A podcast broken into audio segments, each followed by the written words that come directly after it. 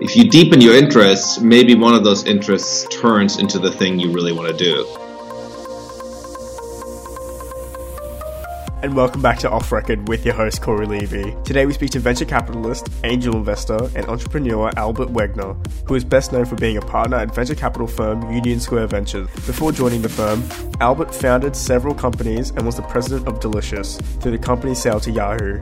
He was also an angel investor in successful startups such as Etsy and Tumblr. In this week's episode, Albert gives us his take on blockchain and Bitcoin tells us what skill every young person should do more of, his secret on making hard decisions, how you can figure out your career path, and towards the end gives us a very interesting insight into the AI debate. There's that and many more. We hope you enjoyed this week's episode of Off Record. Thank you, Albert, for joining on the show this afternoon. I really appreciate you taking the time. Corey, good to be here. So I want to start out by asking, what would be your advice to young people trying to figure out what they want to do with their lives? Well, it's obviously the big question, right, for every one of us. And I think my recommendation is discover what your interests are first, you know, and then actually spend time on your interests. And if you deepen your interests, maybe one of those interests turns into the thing you really want to do. Now that's a lot more easily said than done because the school system doesn't give people necessarily the room, the freedom to explore their interests, but that's what you should do. And interest could be anything. It could be a sport. It could be a particular area of knowledge. It could be taking care of other people. I mean, it's unlimited what an interest could be. And what do you think are some good ways one can figure out those set interests? One pretty good guide is any activity that when you do, you kind of don't notice the passage of time. You go, oh my God, I can't believe that two or three hours went by while I was doing this. That is a helpful indicator that you have an interest in this activity. And then, of course, there might be activities that come to you more naturally. So you might have some degree of talent at it. Talent being defined as like your rate of learning is naturally faster than that of other people who try to learn the same thing. So those are two possible indicators, but uh, you can also arrive at your interests, I think, just through trying a whole bunch of things. And also you can arrive at interest through thinking about them first and selecting that way and then trying things. So I don't think there's any one guaranteed path to help you find interest, but these are some helpful indicators. And what were your teenage and college years like? What do you think made you distinct? Well, I had some interests, and I was in the very fortunate situation that my parents really let me run with those. Uh, one of my interests were computers, and when I was, you know, a teenager in Germany, which is 35 years ago, computers were still very expensive, and my parents nonetheless bought me an Apple II, and that was super helpful. And it also helped that I was in the German school system, which we weren't scheduled from eight in the morning until six in the evening. We had class in the mornings and then we had a lot of free time. And so I was able to actually do a lot of these things and explore those interests. And I had fun other hobbies. I was really into rocketry. And so I had this opportunity to explore my interests and, and that was turned out to be super helpful. And do you wish you had started doing or done more of much early in your life, like specifically actions or activities with compounding effects? Writing. I think that, you know, I've been blogging now for, I think, 10 years. And, uh, at the moment I blog so three times a week on average. And it's incredible how much uh, better you get at writing the more you do of it. That's number one. And number two, you remember thoughts, arguments, places much better when you write about them. So now when I travel, for instance, I always keep a travel journal. And so I can recall a lot of our vacations on which I've kept the travel journal better. So I really strongly recommend writing. And if you can write uh, in a blog publicly, that's great. If you don't feel confident doing that, I would recommend, you know, writing a journal. I think writing and then the other, you know, complementary portion, of course, is reading and, and uh, reading a lot. I always did that. The thing I started much later and in retrospect, uh, you know, you asked what, what, what do I wish I'd started earlier would be writing. And you started your blog about a decade, right? Or how long has it been? Yeah, so, sounds about right. Yeah. And what about in the last few years? Have you developed any habits over the last year or two that has changed your life? You know, I've been working on sort of breathing exercises. It's actually something that I had done a long time ago because I used to shoot competitively and shooting is very much about sort of entering a very calm mental state. And I used to do breathing exercises then and then I didn't do them for a very long time and I restarted that a couple of years ago. And that's something else that works for me. Everybody has to find, I think, what works for them when it comes to how do you calm down your own mind. But that works very well for me, and I encourage people to try it out because it's obviously something we do naturally, but it's quite shocking how many people have never done any kind of tried every any kind of breathing exercises. So I recommend that.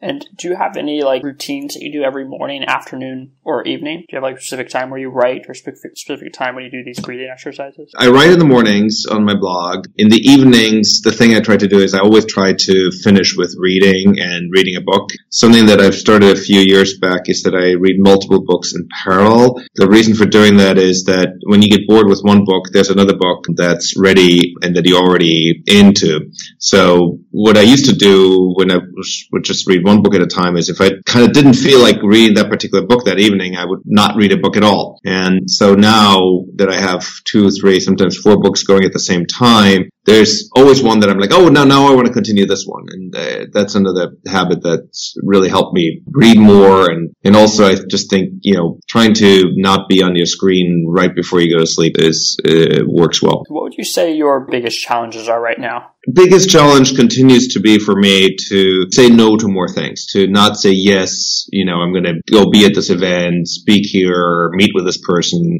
support this effort, you know, and it's hard because there are a lot of people um, whom I'd like to be able to say yes to, who I'd like to be able to uh, attend their meeting or meet with them or speak at their conference or, you know, review their pitch deck. And it's hard to say no. And, and obviously in the no saying business, you know, we make on average one to two deals per partner per year. So I say no a lot, but when it comes to making deals, I always think I need to get better at saying no when it comes to not deals, but, you know, just meetings and, and other demands of my time. And how do you say no? Do you have any tactics around your time? Well, so one thing that I've gotten a lot better at is if somebody sort of emails me out of the blue, I do get back to them with questions rather than, you know, somebody who's saying, I, I want to meet with you to tell you about my startup or about my not-for-profit or my project, whatever the case may be. Uh, I used to sort of say, "Oh, well, great, let's find try and find a time to meet." And now I always go back with a few questions. And if people then don't really engage on those questions, then if I, it's not somebody I already know or know well, then I that's a way of triaging who I think I should take a meeting with or not. Do you have any tactics to making like hard decisions? So if you have you know, two very good options to make, do you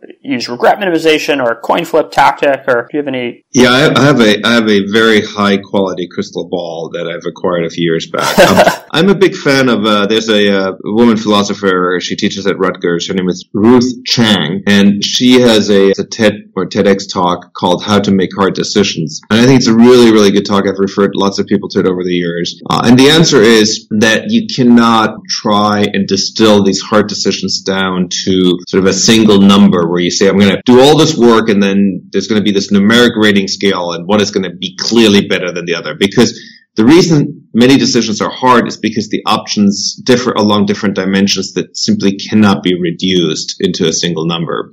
And so one framework that she sets out in her talk is think about this decision as if you were writing and as if you were writing the book of your life you know, what do you want that book to read when you look back at it a couple of years from now? And I think that's a very powerful framework. It's not the only one to use. Another approach that I often take is that I do a lot of work, I do a lot of research, but then I make the final decision not by trying to write it all down and pros and cons and weighting, but having done the work, kind of the right decision emerges. This may sound a little um, hard to follow, but it's sort of when you do the work, instead of trying to reduce it, if you let all the work settle in and then you take the time and you sleep on it maybe a few nights, there's that moment of clarity where you're like, okay, I know what I want to do here. And I've done that on many different things from, you know, obviously from investment decisions, but also, you know, things like where to, where to buy property, for instance, or what kind of car to buy, or, you know, lots of things that you could try to be super scientific about and try to reduce to that sort of one number, but where I think it's much better to do a bunch of research and then let the brain do the work. The brain is really, really good at doing complex comparisons sort of on a pattern basis if you give it the room to do so. By the way, one thing I highly recommend and that's been important for me also as a change you asked about changes in life is that kind of brain work happens often when you sleep. And one thing I've been gotten much better about is that I get enough sleep. I used to, you know, often sleep less than I need. I need eight hours hours a night, and I often used to sleep six, sometimes five, and it really didn't work for me. And, and um, I made this change a couple of years ago where no matter how much work is undone, no matter how many emails are not replied to, I get my eight hours of sleep. It makes a big difference. That's great. And do you have any other, like, what are some of the other foundational works that have defined your, your thinking? So foundational books, books that I think are super, super important to read. Beginning of Infinity by David Deutsch. It's a book about knowledge and science and what it enables. Thinking Fast and Thinking Slow by Daniel Kahneman. It's a fantastic book about, you know, the different parts of our brain and how they, you know, how we often jump to conclusions quickly and why we do that. And I would also recommend Grit by Angela Duckworth, which is a fantastic book. Um, and some of the things I was talking about early, at the beginning this conversation about interest and discovering your interests and deepening them and uh, finding purpose through deepening your interests. Those are all ideas that uh, Angela describes in uh, Grit. Got it. And I want to talk a little bit about about the blockchain. What, what would be your advice to someone young who has heard of the blockchain and Bitcoin, but that's about it? Well, one of the wonderful things about the world we live in today is that if you're interested in a topic, you can uh, learn about it very, very quickly because all the information is just one click away. It's always a good idea if you know very little to start with Wikipedia and uh, take a main entry on, let's say, Bitcoin, and then take some of the links that are in there, click those, open, read those, and that's a great starting point. And then, you know, I would use Twitter and other resources to identify people who write um, frequently about um, blockchain and who whose posts seem to be highly cited by other people. That's also pretty easy to find that. So if you have a genuine interest in it, then bringing yourself up to speed uh, is really quite possible. And I think it's what makes the world we live in today, where so much of this information is out there, so much more exciting than a time when you somehow had to wait for the book to come out years later or you had to know the right people. So, and the things I would recommend is that, you know, you deeper into it, you then go to the projects that people are launching and you look at their white papers and you start reading their white papers and if you don't understand them you look up the terms and figure out you know what those terms mean. So this is a very very rich subject. It's a subject that combines distributed systems with cryptography with economics. It's a very very rich and exciting area. Uh, it's an area where a lot of innovation is happening in real time where people are taking uh, breakthroughs from research that are only a couple of years old or sometimes uh, just being made and are implementing them in systems that are launching a short while after that.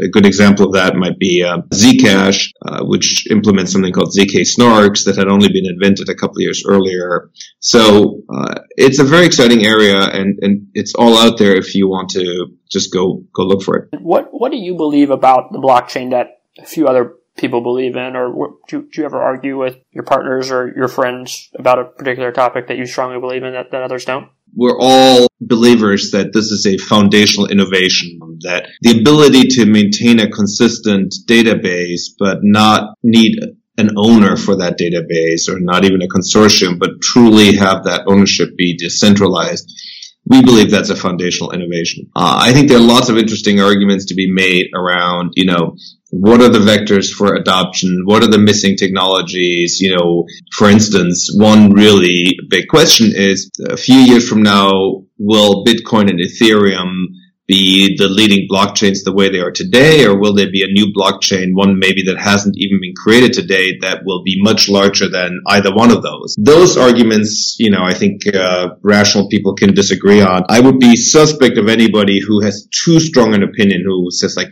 definitely yes or definitely no, because I think there are just reasonably good arguments to support both the persistence of Bitcoin and Ethereum, but there are also reasonably strong arguments to support the emergence of uh, of a new contender. You know, for certain things like like currency, you know, blockchain's utility is obvious. For other things, you know, the utility is not so obvious. How transformative do you think the tech, the tech will be in, in other industries?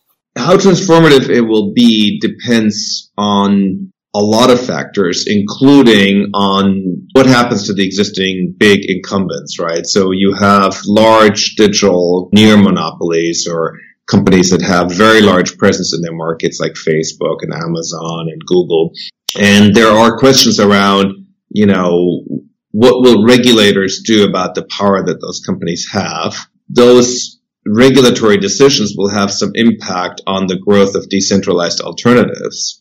Overall, I am pretty convinced that decentralized alternatives to these systems will be built in the coming years and that over time they will become more important because even though people may be quite happy with um, their own experience of Facebook today, to the extent that some of their friends start being on other places, um, they may eventually get pulled into those other places as well. So network effects don't disappear in a decentralized blockchain based world. They just migrate to systems where the network effect isn't centrally controlled. So the benefits of the network effect don't accrue to just one corporate entity, but instead accrues to the system as a whole, which in turn is owned by many people and many people operate in. So I'm pretty bullish on this being something that has a lot of room to grow. I think with, as with anything that's such a radical departure from the status quo, uh, I think it'll take a long time. It'll take possibly multiple decades uh, for this to play itself out. Probably a decade ago, we first met. I don't know if you remember this. We were in a car and said, Corey, I think the App Store is coming out. I think you should, I think this will be really big. Fast forward to today. What excites you? What do you think, you know, what would you tell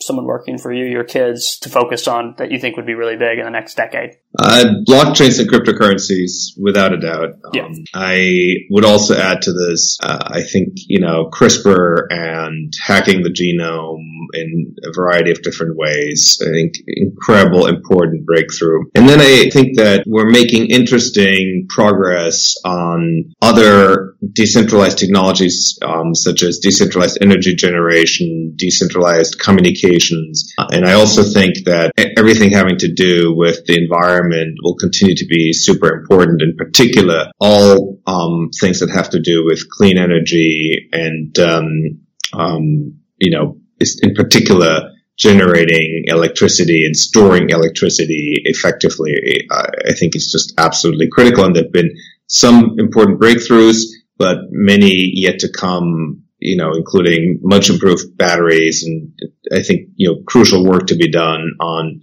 uh, nuclear fusion. So, and then the final area, of course, is machine learning and robotics. Um, the breakthroughs that we've had uh, in machine learning in the last few years and what they're now enabling in robotics and what people call embodied artificial intelligence. I think we're just at the beginning of an extraordinary uh, journey there as well. So it's a very exciting time in terms of what we can do technologically in many different areas. It's a very scary time though in terms of happening in society.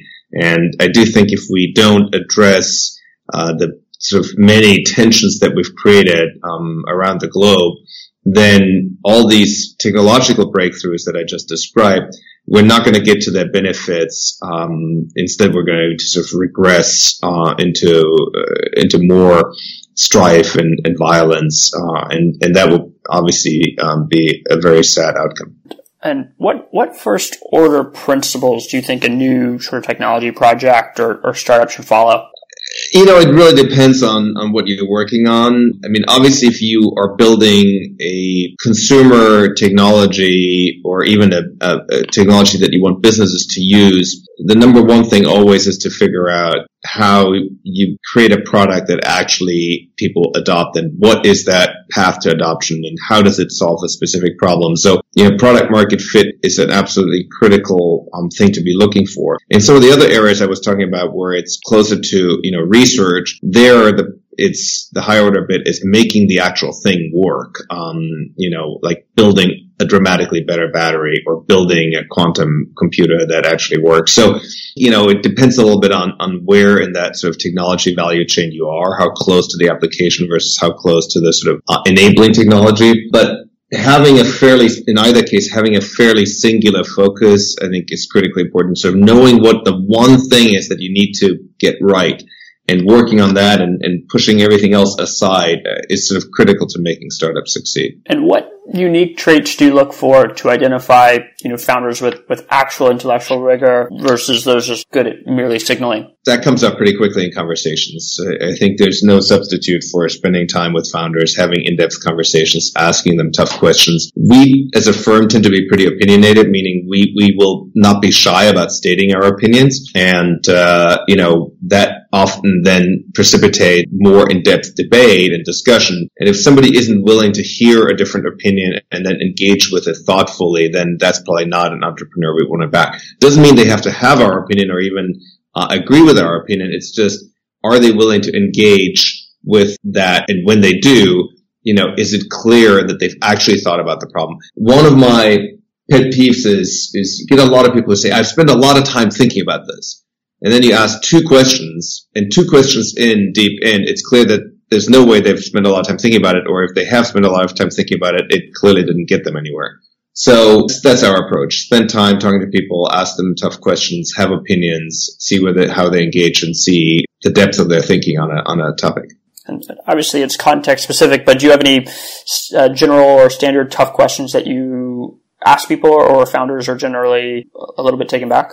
The area where I have a tough question and it, it kind of ties this whole conversation together is I do still a fair bit of career advice and um, people come to me um, seeking career advice and usually they would like something very tactical like they would like to know which particular technology or which particular startup they should work for. And I do try to engage on that level, but I tend to also ask people the question, you know, what's your purpose in life? And that stops a lot of people dead in their tracks because they've never been asked that question so directly. And, and also it's a little unfair because they didn't expect that I was going to ask that question necessarily. I do think when people coming for career advice, not asking that question is sort of almost like malpractice because that is the central question. How can you give somebody advice on what they should do in their career if you don't understand that, or if more importantly, they don't understand what the answer to that question is?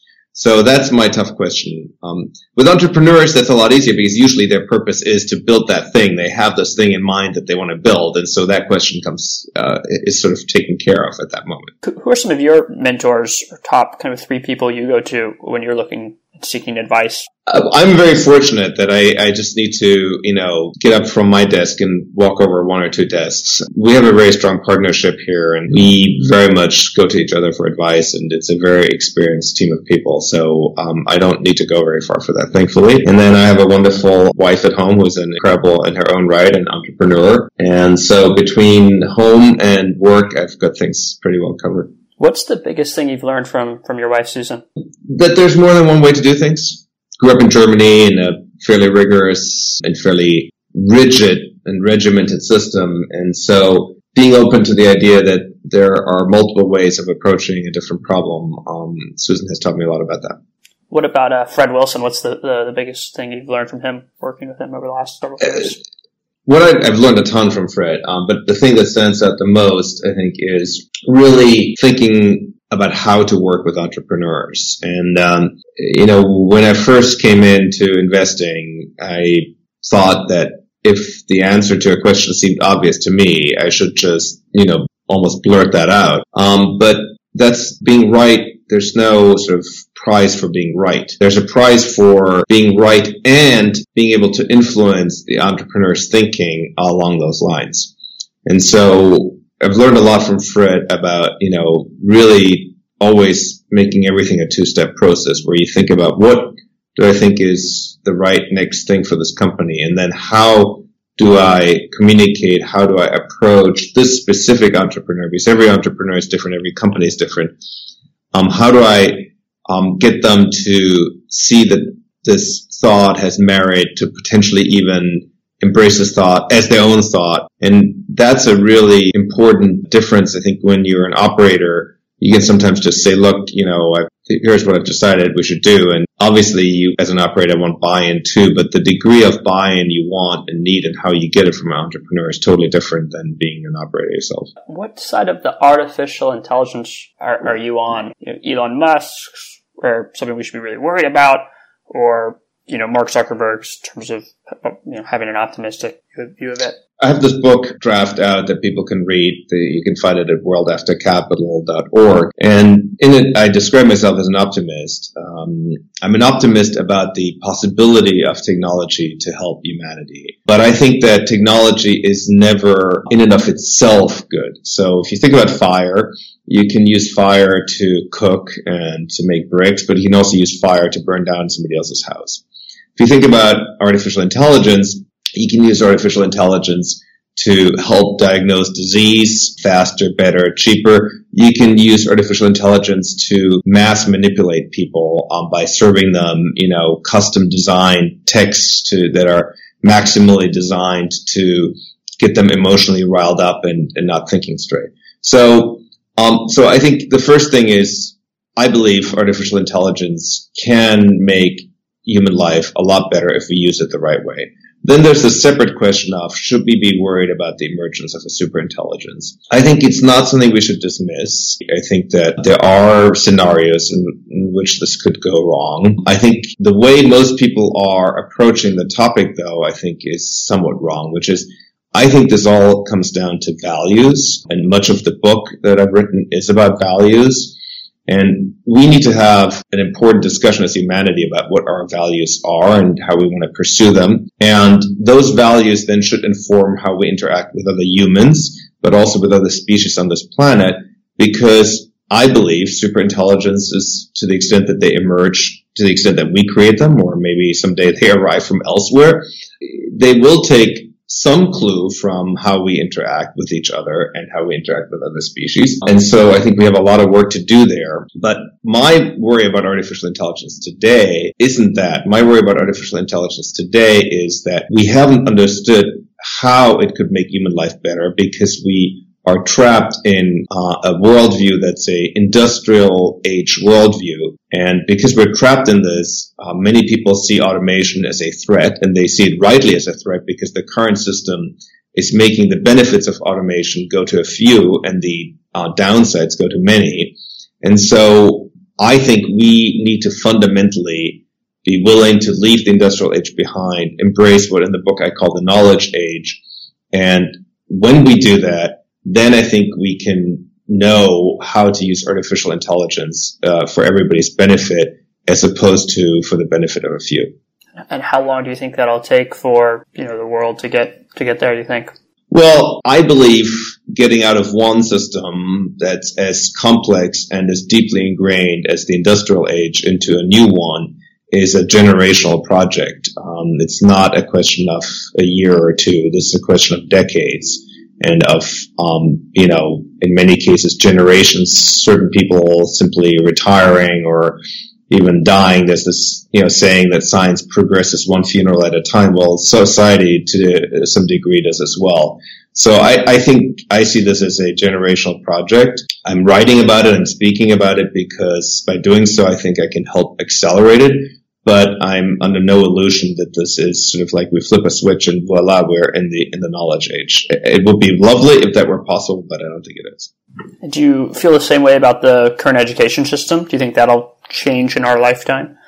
Uh, it, it will have to. It's part of that change. So um, when I say the industrial age and the industrial system, the education system that we have today, we built that coincident, actually even slightly anticipating the industrial age. So if we want to get to the knowledge age, we have to change our education system to foot with that. And so again, tying different parts of this conversation together, we need to create a system that gives people much more freedom to discover their interests. We need to make people excited about knowledge for its own sake, not you have to go to this school so you can get into this, you know, this elementary school or nursery school so you can get into this, you know, high school so you can get into this college so you can get this job, but rather like knowledge is something that makes us humans human and um, acquiring knowledge is pleasurable and interesting and exciting and opens new vistas for you in life that don't have to have a commercial angle to them. So yes, we need to completely retool our education system as part of this change.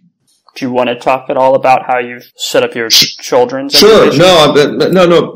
Very happy to talk about it. So, um, this change I talked about in the education system, Susan and I have been trying to live that at home. So we started homeschooling our kids uh, about five years ago. Five years ago. When I say we are homeschooling them, we've created sort of an environment where they can have some private tutors. They can use technology, things like Duolingo, Khan Academy, Quizlet, and obviously go out into the world and take classes with other people. Uh, so we have very much shifted and taken them out of the school system on purpose to give them that opportunity to have the time to discover their interests, and then once they have an interest, to have the time to go deep on that interest. No worries. Um, well, we can end on that. So thank you. Super. Great. Great talking to you. Thank you once again for listening. We hope you enjoyed this week's episode with Albert Wenger. Thank you so much again, Albert, for coming on the show. His take on the current climate of decentralization and within the ecosystem of Bitcoin and blockchain was very insightful, alongside the tips he gave to aspiring startup founders. I particularly enjoyed the conversation about artificial intelligence and how he compared it to a core technology like fire. That was a great analogy. You can find all of his links in the description. You can also find your host Corey Levy on Twitter at Corey. Thank you so much again for listening. And other than that, stay tuned. We have episodes every Tuesday, and we'll see you next week on Off Record.